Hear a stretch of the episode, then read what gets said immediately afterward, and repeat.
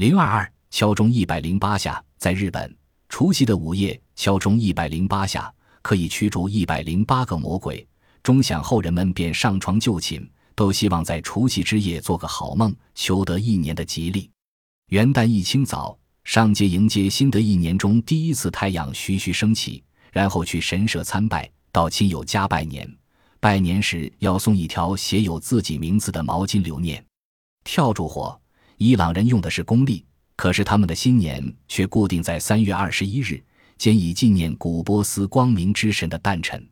在这一天，每家的门口都放着一堆干草，到了晚间点燃起来，名之曰助火。全家老幼环绕着助火跳舞，届时每个人都要从火堆上跳过去，因为只有跳过助火的人，才能免除贫穷和疾病，从光明之神那里获得健康和幸福。同时，伊朗人最喜欢喝茶，所以在过年的日子里，主人们一概是以茶待客，表示敬重之意。